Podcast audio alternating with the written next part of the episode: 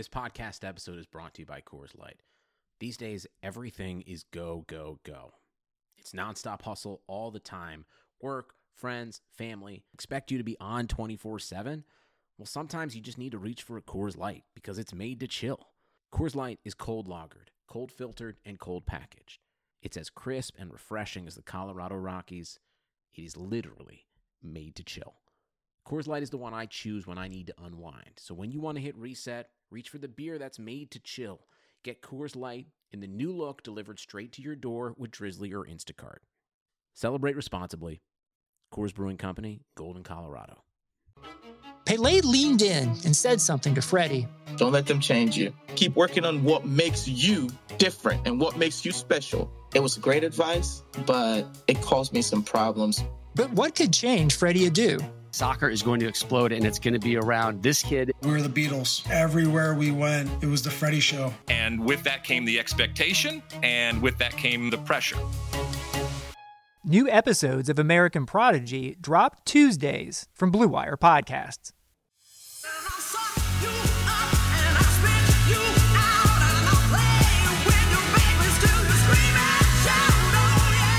Hello, hello, hello, everyone, and welcome to Burn It All Down, the feminist sports podcast that we really hope by now you really both want and need.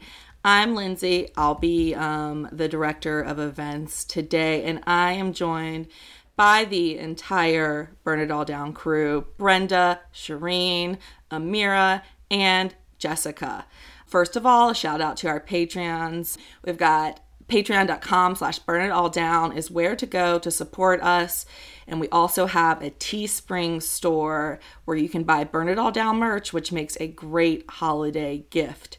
Today, we're going to be talking about Sports Illustrated's selections for Sports Person of the Year um, and why those selections and, well, the entire list itself is pretty problematic. This is about the strength of the collective, and there's a way in which you declaw social movements by trying to whittle it down to the individual. And then, of course, we'll have our burn pile, we'll have our torchbearers of the week, and we'll end on a what's good. Those are my favorites, Jess. Christmas cookies are the Falala Lama. And then this week's interview, which will be out on Thursday, is a conversation between Amira and the Penn State women's soccer coaches. It is the, the holiday, the wintry season, so I wanted to start. I'm trying to get into the holiday mood, having a little hard time, but I thought we'd go around and say what our favorite songs are this time of the year. Jess? Yeah, my I'm basic in this. It's Mariah. All I Want for Christmas. When I play my first holiday playlist of the year, it is the top song on it that I've curated. It's the first one I listen to every single time that I bring up this kind of music. I just, it's a perfect pop song. It's a perfect song. Shireen. I don't celebrate Christmas, but I love it. My favorite song as a child was Rudolph, apparently. I used to sing it all year round. My mother told me this. There is no audio, otherwise it would have been fabulous. But I have completely, in the last three decades, become absorbed wholly with The Little Drummer Boy. And the particular fixation of mine is the latest version by For King and Country. There's glockenspiel and different kinds of drums. It is just a different level of intensity and passion. I love that you're either like zero or one hundred. Is she ever zero? I love it. I love it so much. Bren. Talk about basic. My favorite is Feliz Navidad by the very famous Boricua, you know, musician Jose Feliciano. I think... Um, You know, it really gets right to the point and repeats that point over and over. and like, over and over and so over. So I'm good with it. And it's one of the few times you can see people taking a stab at Spanish that might not normally. I that was the first Spanish you. I learned, actually. It was Feliz Navidad. Yeah. I love it. And uh, look, I guess if we're if we're all calling ourselves basic, I, of course, have to join that as well. But for me, the song that just makes me cry every time that I just, I love to get emotional to listen to is Silent Night. It's just oh. beautiful. It's just oh. beautiful. I can sing that in German if you want me to. Wow, this is really good to know. With your glockenspiel? I can't play it, but I learned it in German when I was a kid. They taught us uh, a whole bunch of Christmas carols in different languages, and Stille Nacht was, was the one that we learned in German. Wow. I'm not even like, of course, you know that song in German. Uh, Amira. I, um, I, Mariah's album is classic. T L C's Sleigh Ride, NSYNC's Merry Christmas, Happy Holiday. Like, I'm very into, like, holiday pop. So Ariana's Santa Baby, like, This Christmas, like, all that. And it's, like, the only time of year I like gospel music at all.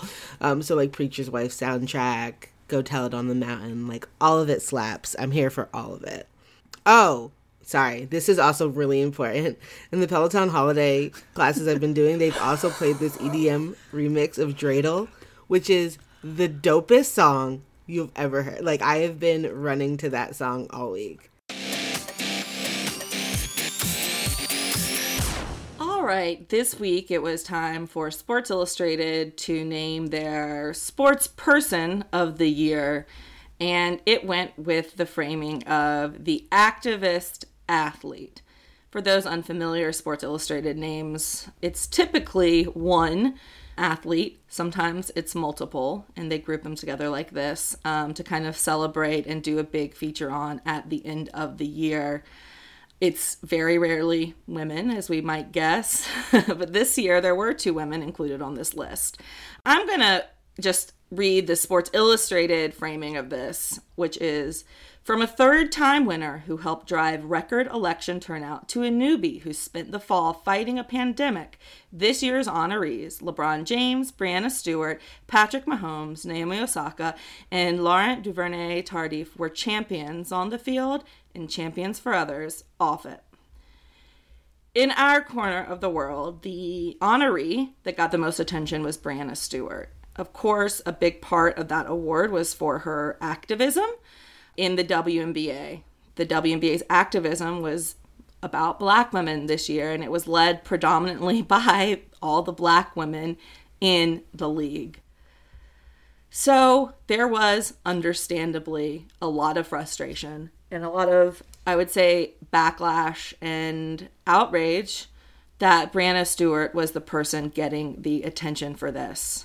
So we're going to dive into Brianna Stewart, this list, and everything we're kind of thinking about related to this topic. Shireen, you want to get us started? Yeah, thanks, Linz. Um, so there's personal impact here. Like, I actually, although I was never always a Storm fan, it wasn't my go-to team, had a lot of respect for Stewie from back in the UConn days, but also her coming forward as the survivor. Her to come out that way in a Players' Tribune piece was very moving. She also opposed and protested the proposed Muslim ban many years ago. And, you know, that includes multiple intersections of race and gender. But this particular selection was unacceptable to me. Um, as far as her contributions to Black Lives Matter, it's not a competition, and it shouldn't be. We know all the work matters, but the actual blueprints for this work were created by Black women. Full stop. Amira? Yeah, and I think that friend of the show, Leish, Leish Clarendon's tweet was really on point here. They tweeted at S I, uh, S I now messed up by not solely acknowledging the W N B A as Sports Activist of the Year, period. It should have been our whole league, including Stewie, to win this award. The W led this entire sports movement, disgusted at the constant erasure of Black women, queer, and trans folks. So I think that, you know, absolutely, points were made, facts were stated. It's it's the erasure of many things and honestly a missed opportunity. Absolutely, and I think as that tweet says, it's not saying that Stewie, you know, doesn't deserve to be recognized, but it's saying that's missing the point. Jess?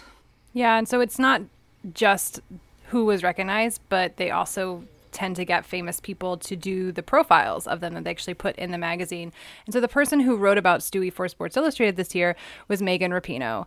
And this is such a bummer that Megan Rapinoe was participating in what is essentially whitewashing of the athlete activism this year. And I think it's important, I want to put this in context. Rapinoe was S I's Sports Person of the Year last year, and she gave a speech while accepting that award, and she called out Sports Illustrated itself and noted that how we tell stories and who tells those stories matters. And while we don't get to choose what it is that we witness, we are the gatekeepers of those stories. and we do get to decide how we bear witness to the world around us and to the truth that we see. She went on to say that they should focus more on women and rightly criticize S I's lack of diversity on the writing staff, saying, quote, "Is it true that so few writers of color deserve to be featured in this publication? No." Then a year later, she's asked to profile someone for Sportsperson of the Year. She was there in the Wubble alongside Sue Bird, alongside all of these black women and these black non-binary people doing this work. And then she agreed to do it. And I just think, knowing all of that, it just sucks. Like, we know she knows better. And then to see her make these choices and participate in this, that's the particular bummer for me. And I just want to give a frame. I want to show like the framework that she used to justify the inclusion of Stewie as an, quote, athlete activist for this year. She wrote, "Racism is not a black person's problem. This is a problem that white people created and that we're going to have to face ourselves. You can't put the burden of progress and change on the oppressed solely. They're already doing everything they can to make the world better. So that's why it matters when you see white athletes like Stewie standing up and saying, hey, we need to do better."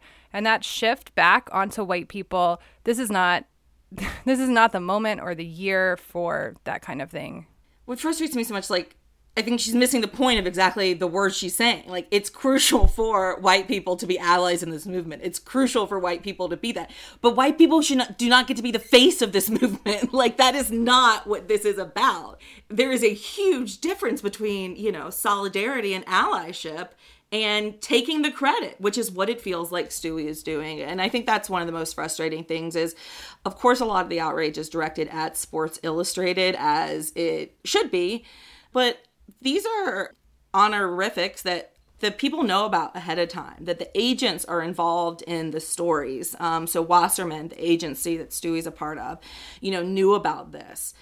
There is a world where Stewie could have turned this down. Absolutely. Where Stewie could have taken a stand here.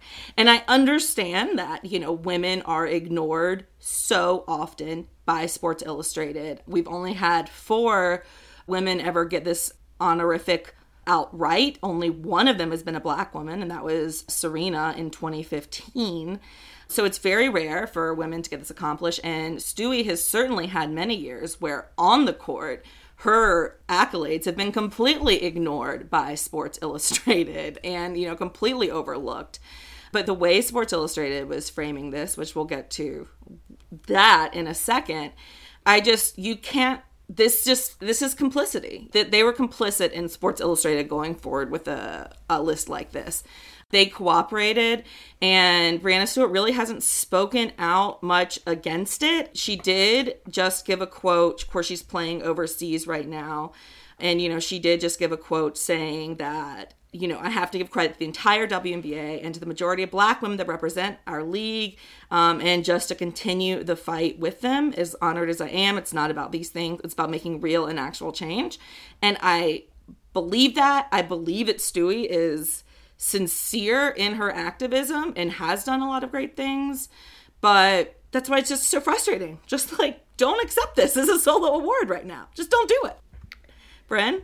Well, you know, I, I went back and looked at some of the winners, and the award started sixty-six years ago. So there's there's quite a pattern that you can see here between the tension of, is it an award about the athleticism or the activism? This was the first time that I found that they actually framed it in this way. So that's partly why it's such an important, you know, mess up job, right? That they explicitly did that. In the past, there was even people that weren't athletes that were awarded, like Billie Jean King, the first woman in nineteen seventy-two, shared it with John Wooden.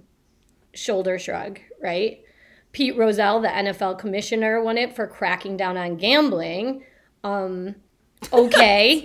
Brett Favre won in two thousand seven, and um, the quote is, "for his perseverance and passion."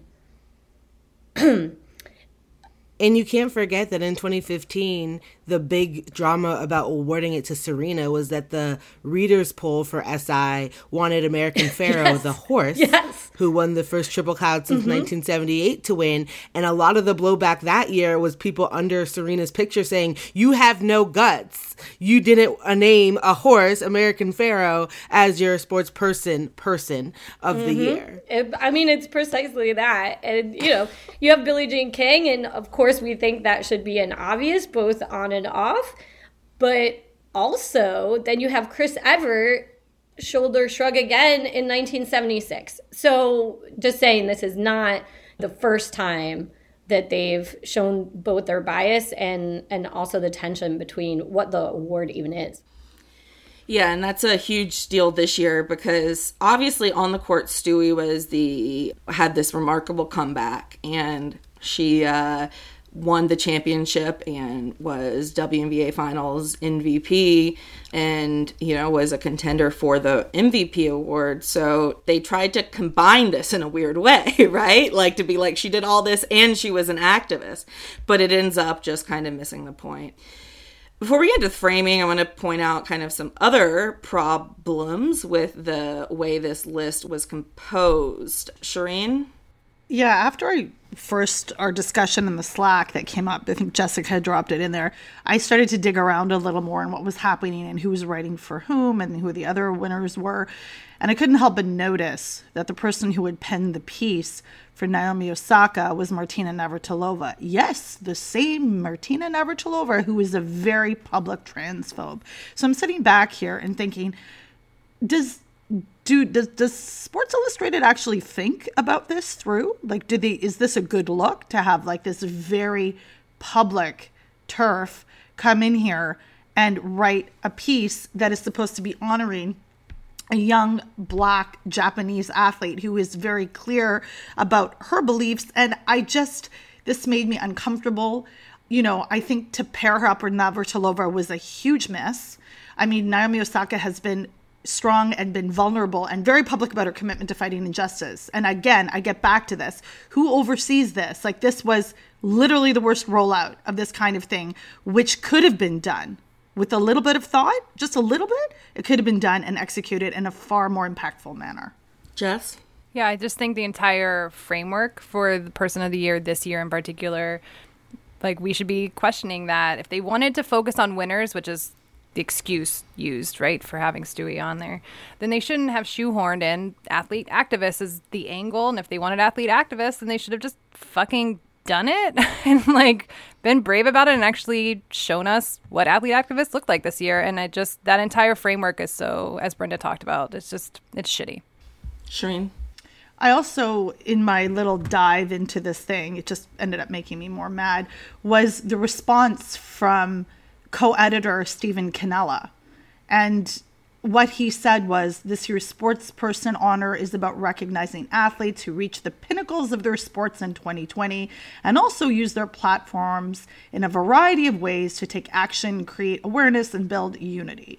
Brianna Stewart was the top player for the W N B A champion Seattle Storm and was named finals M V P. She did all that less than a year after suffering a career-threatening injury. With those achievements, along with her unabashed advocacy for equality for everyone, Brianna Stewart represents sports person's standard of excellence on and off the court.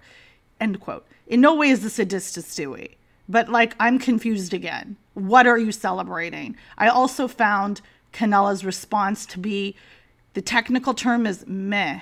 Amira, I know you have some thoughts about this. Yeah, I think the thing that irritated me the most about it, like I kind of shrugged my shoulders at the initial kind of outcry just because I'm, I'm over these lists, but the response was insulting because it was illogical. It was just, it's like your justification is by listing their on-the-court accolades. So clearly it's just, that's your measure. And like Jess said, there's no need to shoehorn in an activist angle. There was just no need to do it. And so then you're left with trying to make this justification by saying, and she also helps offside the, outside of the court. Okay. Like, but like you didn't lead a justification by centering her activism. You led it by centering her on-court excellence. And so it's just, I think, insulting insulting to intelligence in general. And I think it's one of those things that just let your list out there and then shut the hell up. Like, your doubling down and making justifications is actually what's annoying here. Jess? One of the things that gets me about this entire thing and sort of even recognizing their on-court stuff, which is like, great, fine. I mean, we just did a whole episode on why I feel weird about sports and COVID at all. But the, the thing is that I'm not, I had to remember that LeBron won the N B A championship, that the Lakers actually won the title, because the things that I'm going to remember from twenty twenty are not the championships, honestly. It's people not getting COVID when they're in the bubbles. It's Carl Anthony Towns losing his mom to COVID, but then showing up to protest George Floyd's death. It's the athletes who sat out to focus on organizing, Natasha Cloud, Renee Montgomery, Maya Moore, for fuck's sake. It's the Atlanta Dream going up against their owner. It's the Milwaukee Bucks and the Wildcat strike. And yes, it's Osaka's masks and her answer to Tom Rinaldi after she won, but the winning is just tangential to even that memory, right? So it makes no sense to me that this is what they chose to honor after this spectacular year where a ton of unprecedented and important things happened. Talking about shoehorning this all together, just really quickly, like, if you look at a theme, it looks like the theme for activism is specifically around the George Floyd and the Black Lives Matter movement that we saw this summer. But then they put in the COVID doctor who left Kansas City, the lineman, to go fight COVID on the front lines, who's already a doctor. And that part of the award wasn't at all for his on-field accomplishment. So it's just, it's a mess. It's a confusing mess. Bren? I just think we also have to keep in mind the conditions of production. Sports Illustrated has fired quite a few of their best writers. They have fought unionization. They basically treat them like crap. And this is what you get. You know, a lot of people that scurry around trying to create clickbait.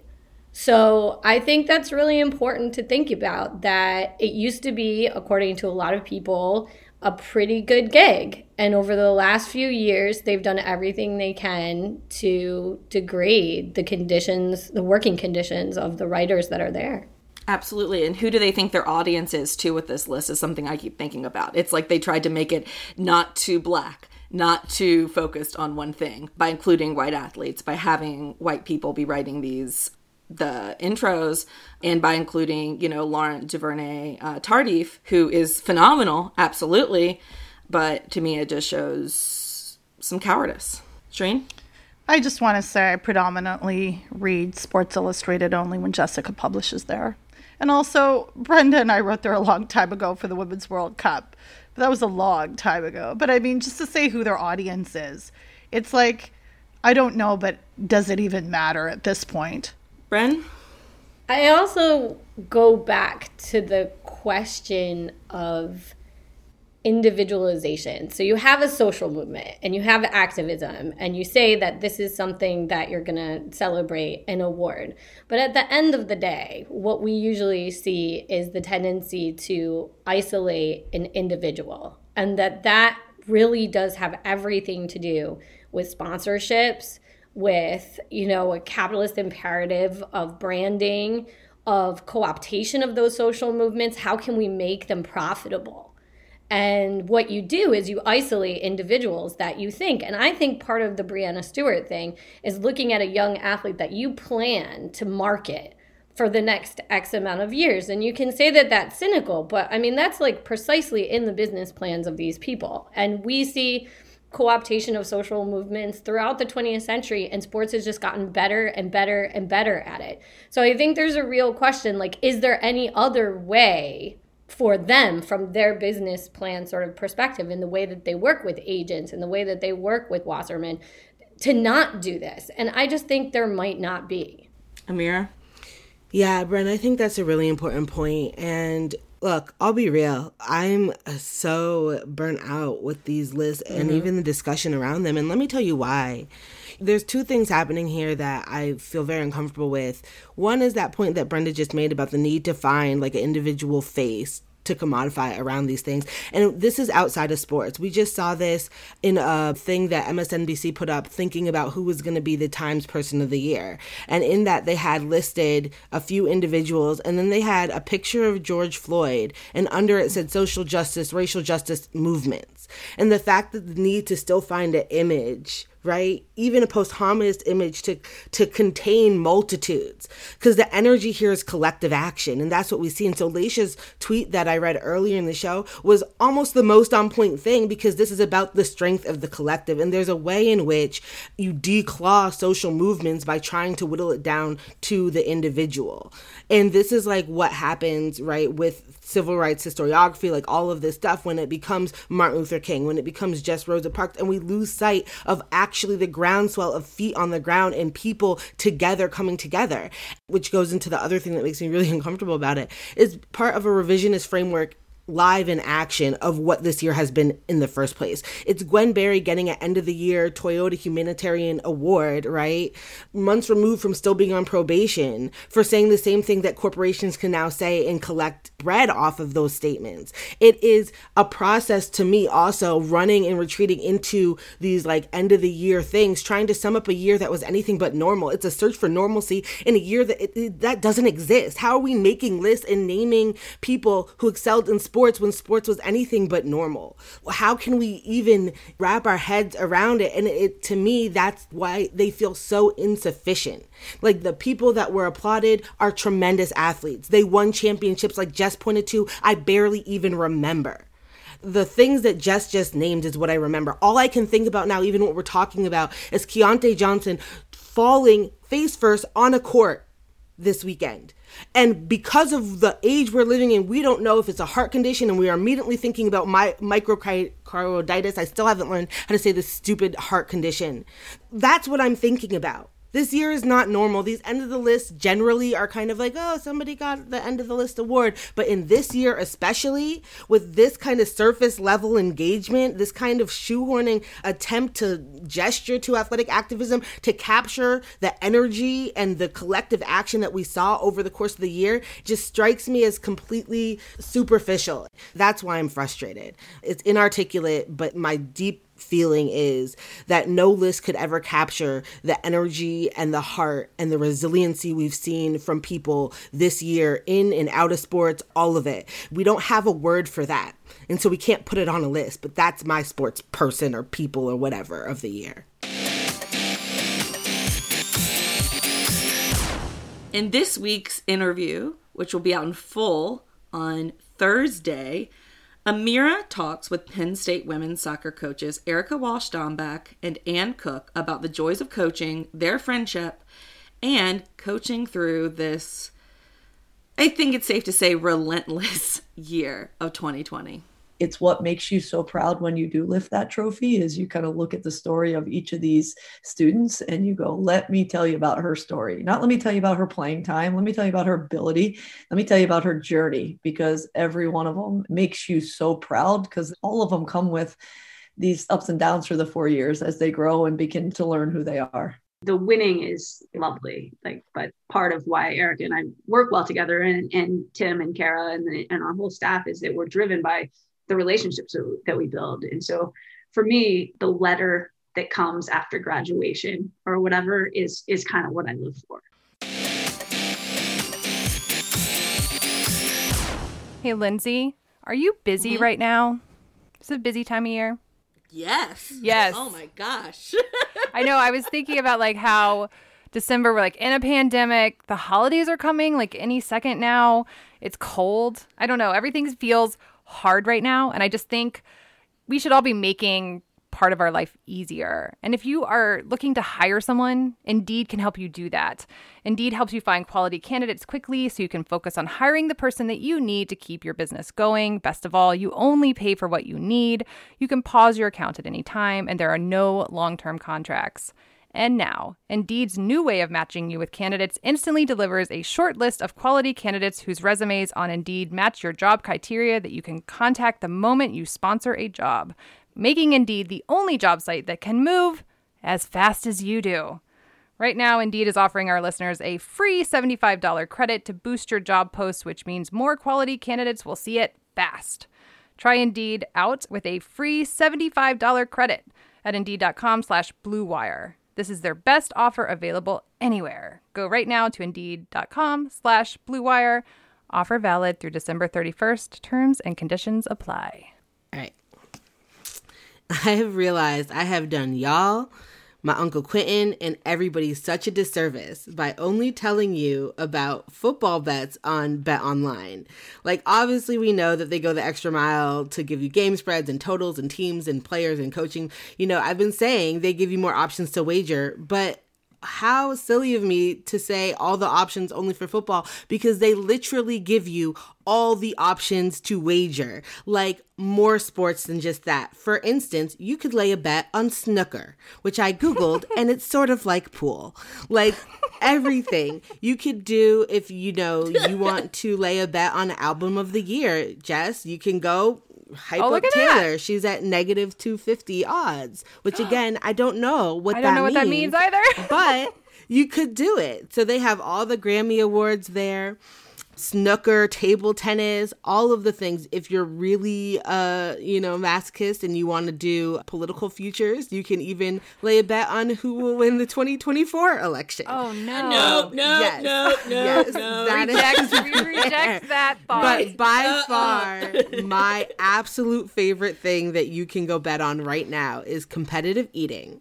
You can go lay a bet on if Joey Chestnut in the hot dog contest for twenty twenty-one will be over or under seventy-four and a half hot dogs.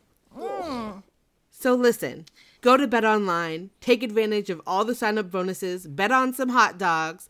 Don't forget to use the promo code BLUEWIRE at betonline.ag. That's BLUEWIRE, all one word. BetOnline, your online sportsbook experts on clearly everything. I wonder what the COVID protocols are at the hot dog eating contest. I try not to dwell. That is such a burn it all down question. How will they be handled? Oh, gross. All right, friends, it is time to get straight to the burn pile. I'm going to start with Tulsi Gabbard, who uh, introduced a bill that would ban trans women and girls from women's sports. Note that Tulsi Gabbard, who is the Democratic representative from Hawaii and a former twenty twenty presidential candidate, did this on her way out of the U S House of Representatives. She did not run for re-election, and she is, you know, leaving the House. So this is her final act. Uh, she named this the Protect Women's Sports Act. She co-wrote it with Republican Oklahoma Representative uh, Mullen. Um, and it's very similar to a bill that Republican Georgia Senator Kelly Loeffler, who is a burn pile mainstay, introduced, called the Protection of Women and Girls in Sports Act. Gabbard said about this bill that it will make sure that Title nine's original intent is protected, which was based on the general biological distinction between men and women athletes based on sex. That was not at all, like, Title nine, that is not at all what this was about. I'm infuriated. I feel like a broken record bringing up these bills every single time they're presented. But I think it's so important that we don't get numb to this bigotry and that we don't allow people to keep using women's sports to justify their bigotry. Want to send love out to all of our trans listeners. This bullshit will not be tolerated, and we will keep fighting bullshit like this. Tulsi, I'm not gonna miss you, and I'm glad I got to throw you on the burn pile, I must say. Burn. Burn. Burn. Burn. Jessica? So mine is also a basic burn pile today. I feel like all I need to do is read what happened, and we can shout burn and move on. It's the kind of straight up misogyny we see all the time in sport. But just as Lynn said around transphobia, because of that ubiquity, the way things are normalized, because they're common, I just feel like we have to keep telling these stories over and over. So here's what happened. a semi-final between Galway and Cork, two teams in the Ladies' Gaelic Football Association in Ireland, was moved from Limerick to Parnell Park because the men's hurling team needed the Limerick Stadium for a training session. Here's what Anna Kenny at the Irish Times wrote about this, quote, "The Limerick County Board justified the move by saying that it had been made clear in advance to the L G F A that the Limerick hurlers would get priority over the ladies' football semifinal were they to require the use of the pitch. And the L F G A issued a statement stating that they fully understood Limerick's wish to use their own venue for training. The statement also said that the L G F A was grateful to the Dublin County Board for making Parnell Park available." But then they get to Parnell Park and it's fucking frozen. The pitch is frozen. So the semifinal had to be moved again. And then because of the last minute change, they no longer got T V coverage. And one of the teams, Galway, said the venue shift meant they only arrived thirty minutes before the match started and had almost no time to warm up. In her piece, Kenny quotes a young athlete, Sophie Turley, who is a seventeen-year-old who plays minor football for Louth, talking about how normal this all is for girls and women in Ireland. Quote, "From under twelves to minor..." I wish I could do an Irish accent. Darn. Okay. Quote, I can from help. Under twelve. I was no. about to say Sharita. No. I was about to say Sharita's about to try to jump in. No, we I'm sorry. Quote, "From under twelves to minor, it's been the same. We might not know where we're training until the night before. Our coaches will be phoning everywhere looking for a venue. I'm pretty sure that's never the case for the boys." Of course not. And that's why I want to burn this whole thing. Burn. Burn. Burn.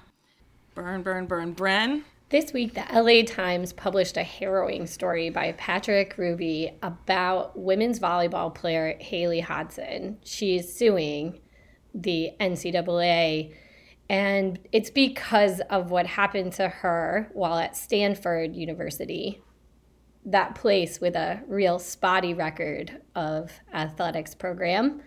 The incident that occurred in two thousand fifteen involved a Stanford practice where Hodson had to perform a, quote, courage drill. And that drill basically means that players are standing about ten feet from the net and a coach on a chair basically tries to, Um, I don't know the good volleyball terms, but whatever they are, um, hit the ball at them kind of purposefully, extra hard and at their head. And they're supposed to practice dodging that, but she didn't dodge it. And she got a pretty severe concussion and had all of the symptoms. This was on a Tuesday. She was cleared for practice and full play on Sunday. She was further injured throughout the next year or two, suffered major bouts of depression, vision problems, headaches, everything just uh, that you can imagine, every sort of symptom, every sign. And yet she kept being cleared again and again. So Hodson's suing the N C double A, and what she's asking for, this huge ask, is for college coaches and athletic trainers to properly treat brain injuries and to monitor and discipline those who fail to do so. That's a quote from the piece. I want to burn that it takes a lawsuit for that to happen. How is that not already happening? You know, Stanford, oh my God, look at that endowment and tell me they can't invest in training the people who are full-time employed at their university to know how to treat brain injuries. Tell me they don't have access to the highest level of neuromedicine, because they do. And so I just want to burn that this woman, who, like, power to her and total respect, has to go through a lawsuit for everybody to have the basic. So I want to burn that. Burn. Burn. Burn. Shireen? Yes, I'm real mad this week, and it doesn't differ from most other weeks. Let me just begin this burn with a tweet. Please note the intense sarcasm in my voice. Beitar Jerusalem F C, His Royal Highness Sheikh Ahmed bin Khalifa Al Nahyan and Moshe Hogeg make history and become equal partners in F C Beitar. This is the first fruit of the Abraham Accords peace agreement Thank you, President Trump, for your vision of peace in the Middle East that has made this possible. If you'll excuse me a moment, I'll try not to gag and vomit all over my computer. I'm very pissed off. Beitar Jerusalem is arguably the most racist club, anti-Arab. Death to Arabs is part of their team chant. And half of the club was purchased by his royal whatever, Emir of the Emirates, and that Khaliji-ass money, which don't come at me with saying that Khaliji money is pure and good and this is good. All of this is garbage. Emiratis don't get to speak for Palestinian oppressed people whose land is occupied and live under brutal humanitarian conditions. There is not a single Palestinian who's ever played for Beitar Jerusalem. They don't appreciate anybody else, hardly any Muslims or any Arabs at all. And the response to Beitar Jerusalem F C being fifty percent sold to Emirati Arabs has been predictably terrible. There's been a slew of online slurs and abuse and virulent racism directed not just at the owners, but just general people who aren't supporters or ultras of the club. And I think this is something that we can point to that adds to the sport watching. This whole thing is about money and power and control. I hate it. I'm so angry at this. This has no place. And guess what the fuck UEFA is doing about this? Get what the fuck UEFA has ever done about this? Nothing. So I want to take that. I want to take that racist ass, anti-Arab, anti-Indigenous in Palestine, Khaliji money, and shove the, all of that fuckery, all of that racism on the burn pile where it belongs. Burn. Burn. Burn. I wanted to say that with an Irish accent, but it didn't work, the burn. Amira? Um, yes, I want to talk about something that we see happening in Florida, and um, I want to tell you that it's in Florida because as soon as I say the names of the high school, you're going to cringe, but just know. Yes, it's completely common. So I want to take you to American Heritage, which is a private school in Broward County. It has campuses in both Delray and in Plantation, Florida. And it has been in the news for a while for a number of things. But this week, what we have our eye on is the fact that they canceled a game between American Heritage Delray and American Heritage Plantation, uh, which was a big game. And they canceled it because two girls on the girls' basketball team wore Black Lives Matter shirts in warm-ups. I'll say that again. They wore Black Lives Matter shirts in warm-ups. And so the game was canceled. One of the reasons we know about this story is because both of these young women, Jordana Codillo and Kadi Hessen, um, have been participants in the Indiana Fever's Erica Wheeler's uh, basketball camps. The W N B A players are the ones that have really helped raise the profile of the story. Christina Williams, founder of Girls Talk Sports T V, had a really important thread on this on Twitter. I encourage you to check it out. And but W N B A players have really swooped in to say, this is wrong. We can't let institutional racism thrive like this. And we're role models talking about Black Lives Matter and being our full selves. This is awful to see this happening to these girls. But I want to take a minute here to also step back to tell you about American Heritage, because this has been an ongoing discussion about private schools in Florida, particularly American Heritage, really flaccid attempt at saying something that amounts to Black Lives Matter. This is also a high school, um, if you remember two years ago, that uh, Dwayne Wade and Gabrielle Union got involved because their kid's basketball friend was expelled for reportedly cussing back at a teacher after the adult cussed at him, and it became a civil rights case. This is the same place where over the summer, uh, American Heritage put out a statement on Black Lives Matter without saying Black Lives Matter. They just said, we think everybody is cool and we celebrate diversity. Over eight hundred Black students and alumni posted a letter to American Heritage saying, the fact that you can't even say Black Lives Matter shows you how much work has to be done. One commenter said, it's entirely spineless to let checkbooks of racist families influence the school so drastically that A H S feels compelled to not even take a mild stance in defense of the Black community. Do better. This is a place where twenty-four percent of Plantation, Florida, and thirty-one percent of Delray Beach is Black. And yet the Black population in the American Heritage student body is only around ten percent. And so it's at this private school where the threat of two girls playing basketball wearing a shirt that says Black Lives Matter is tantamount to something that requires them to fully cancel a basketball game. This is clearly a fight that is nowhere near over, and it's clearly a long history of Black students and alumni and families connected to the American Heritage school system that have been fighting for years. And I just want to toss A H S on the burn pile, because it's very clear that they do not value Black lives. They do not value the Black lives of of their student athletes, of their student body, of the communities that they serve and surround and take basketball talent from, while completely ignoring the concerns of the Black people within their school. And so raise up the young women involved, raise up the W N B A players who are coming to their defense. And as far as A H S goes, we can burn them down. Burn. Burn. Burn.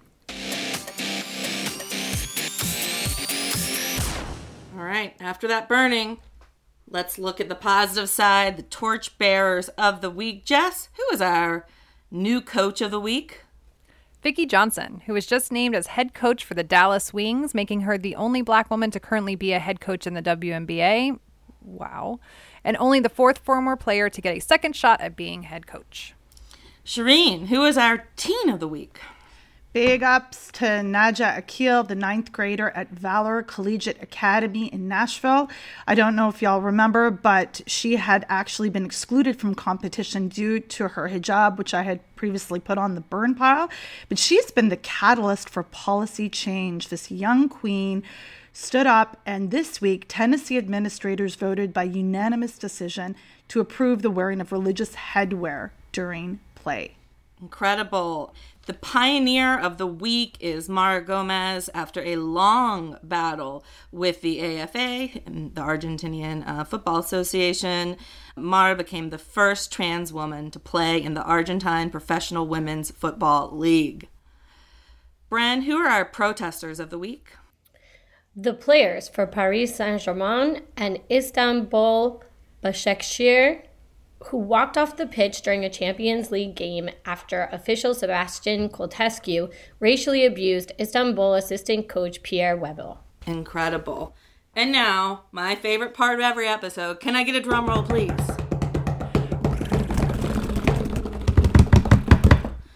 Amira, who are our torchbearers of the week? Yes, all the athletes who spoke up for the right to protest and pushed the U S Olympic Committee and Paralympic Committee to overturn their decision to discipline athletes if they protest at the Olympic Games. I especially want to give a big shout out to our friends of the show, Gwen Berry and Tiana Bartoletta. Tiana especially was very uh, involved in the athlete-led group that has been working all summer to push back on the U S Olympic Committee on this front.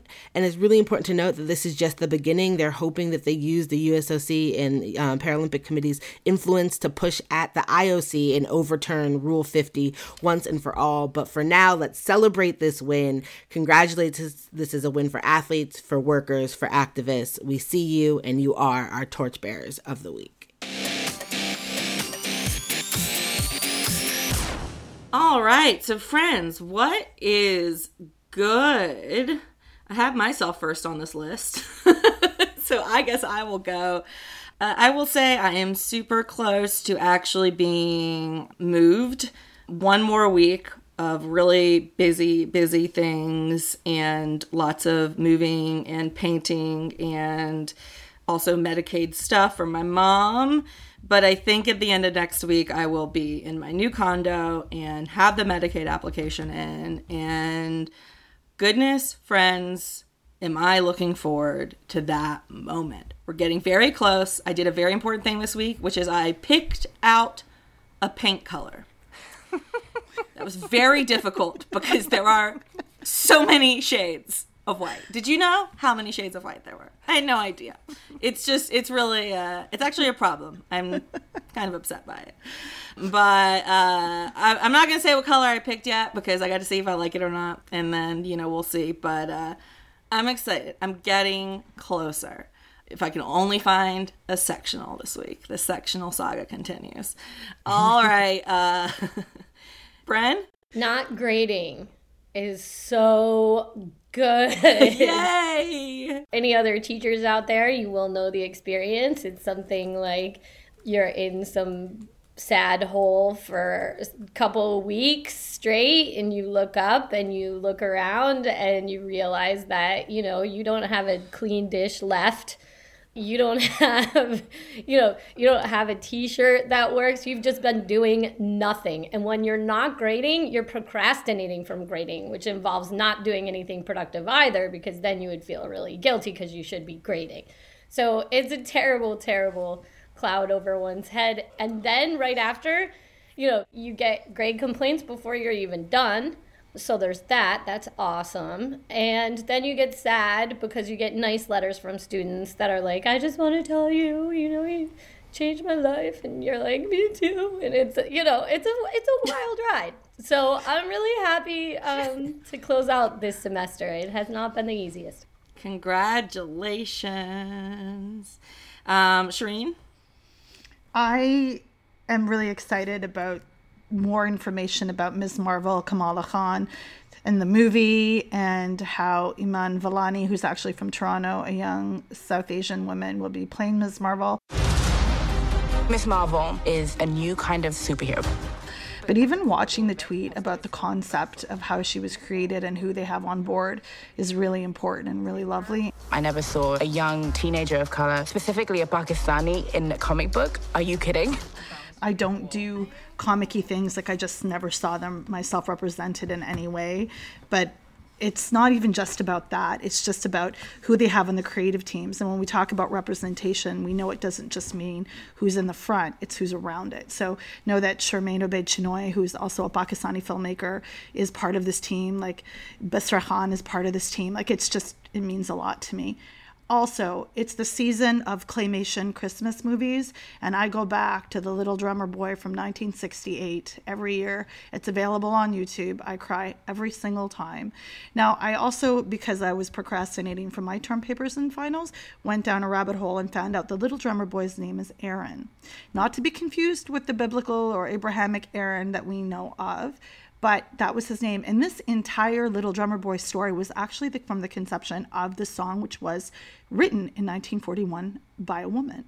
So that's fascinating. And anyways, the little claymation of him, like with the drum, the little boy in the, in the drum. Like, I, how are you guys even not crying right now? He, all he had was his drum. I don't know. It was very good. It was very good. Drum. Wow. That's a lot. That was so much. Uh, Mira. I love it. I um I have a dumpster in front of my house. It's a bright green dumpster, and I have it to, for two weeks. Like a literal the, dumpster. It's They're the literally best. a dumpster, okay. And it's sitting in my driveway. I have it for two weeks, and I am just decluttering. I am oh. clearing out all this stuff, old toys, like the ones that are broken and can't go to Goodwill. Like, we have bikes. So many old bikes. I have no child who fits like these bikes anymore, right? Like, all of this stuff. And I think that being in the house for so long, we have just accumulated more clutter. And of course, the holiday season's above us. And in my family, I have Jackson's birthday in December, my husband's birthday's in December, and Smar's birthday's in January. So there's just like a lot of boxes coming in and things.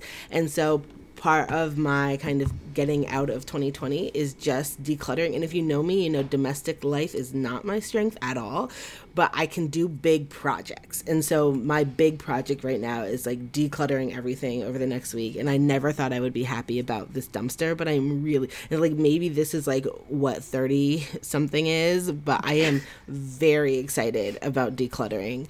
Um, and it's helping me get festive. Um, I'm also really happy because Samari is really into the holidays, and so like all the angst is like really dialed down and the festivity is really dialed up, and so she has like holiday plans and a movie night calendar for all of the thing, and she's like cuddling with me and we're watching things together, and it's and she's doing the Peloton holiday workouts with me, which are really fun, and we're having such a great time doing it. And I am just, it's making me feel very festive, and it's really fun to like, you know, cuddle with your thirteen-year-olds because you don't always get to do that. So that's my what's good right now.